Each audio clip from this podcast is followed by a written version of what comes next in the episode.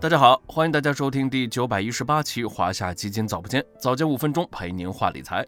小金和大华今天和您分享理财那些事儿，我是大华。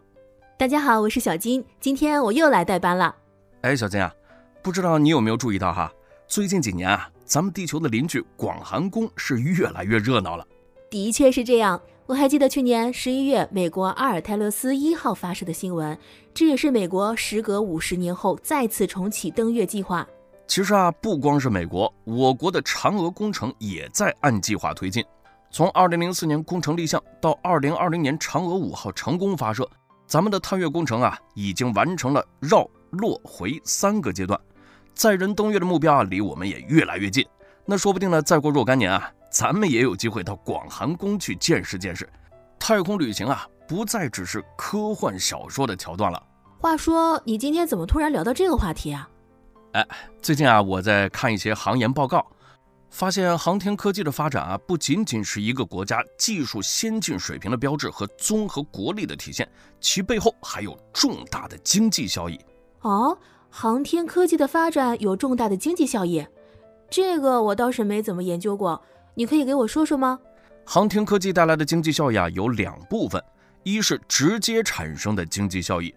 中国载人航天工程发展三十年来产生的直接经济效益超过两千亿元。二是间接撬动的经济效益。航天科技发展需要巨大的投入，不断涌现的科技成果，最后也被广泛应用于国民经济的各个行业。嗯，确实有听说过航天科技的发展带动了相关产业技术升级这个说法。哎，航天科技啊，间接产生的经济效益无法精准计量。但根据欧美航天产业的发展经验来看啊，航天产业的直接投入产出比约为一比二，但是对相关产业的带动高达一比七，甚至一比十四。而根据中国二零二一中国的航天白皮书显示，航天产业投入产出比可达到一比十。具体涉及哪些产业呢？你能跟我们展开讲讲吗？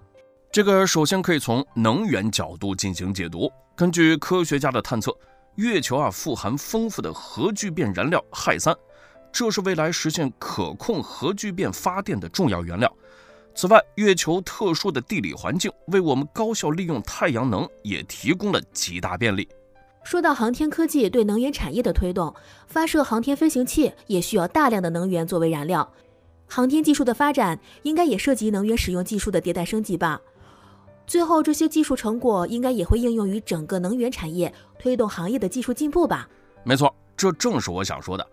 众所周知啊，航天啊是一项庞大的技术密集型工程，航天科技的发展带动了各行各业的科技创新，推动经济社会发展。比如在太空环境下作业，对于材料设备的可靠性的要求更高，这从侧面推动我国基础的材料的研发。航天工程还涉及卫星通信、火箭系统、人工智能、电力设备、算力等一系列关键技术。发展航天也是在间接带动相关产业的技术突破。看来发展航天科技是一举多得的好事，怪不得其他国家也在想着法子往太空钻。嗯，说的没错。除了前面说的探月工程啊，还有空间站建设也有十分重要的意义。这个我也有所耳闻。前段时间，神舟十五号与神舟十四号胜利会师，还创造了中国空间站六人同时在轨的访客记录。看来你涉猎也挺广的。不仅如此啊，空间站具有高真空、微重力等特点，可以满足科学家在诸如生命科学、基础物理等领域进行深度试验的条件，推动我国生命科学、基础物理等前沿科研课题的研究。听起来很高大上。但感觉离咱们普通老百姓有点远。航天领域的科研成果有应用到日常生活中的例子吗？哎，还真不少。有一样东西你肯定很熟悉，那就是婴儿经常需要用到的尿不湿。当初啊，为了帮助航天员解决这个需求啊，科研人员发明了能大量吸水的纸尿布。后来这项技术啊转为民用，走进了千家万户，就变成了人们现在熟悉的纸尿裤了。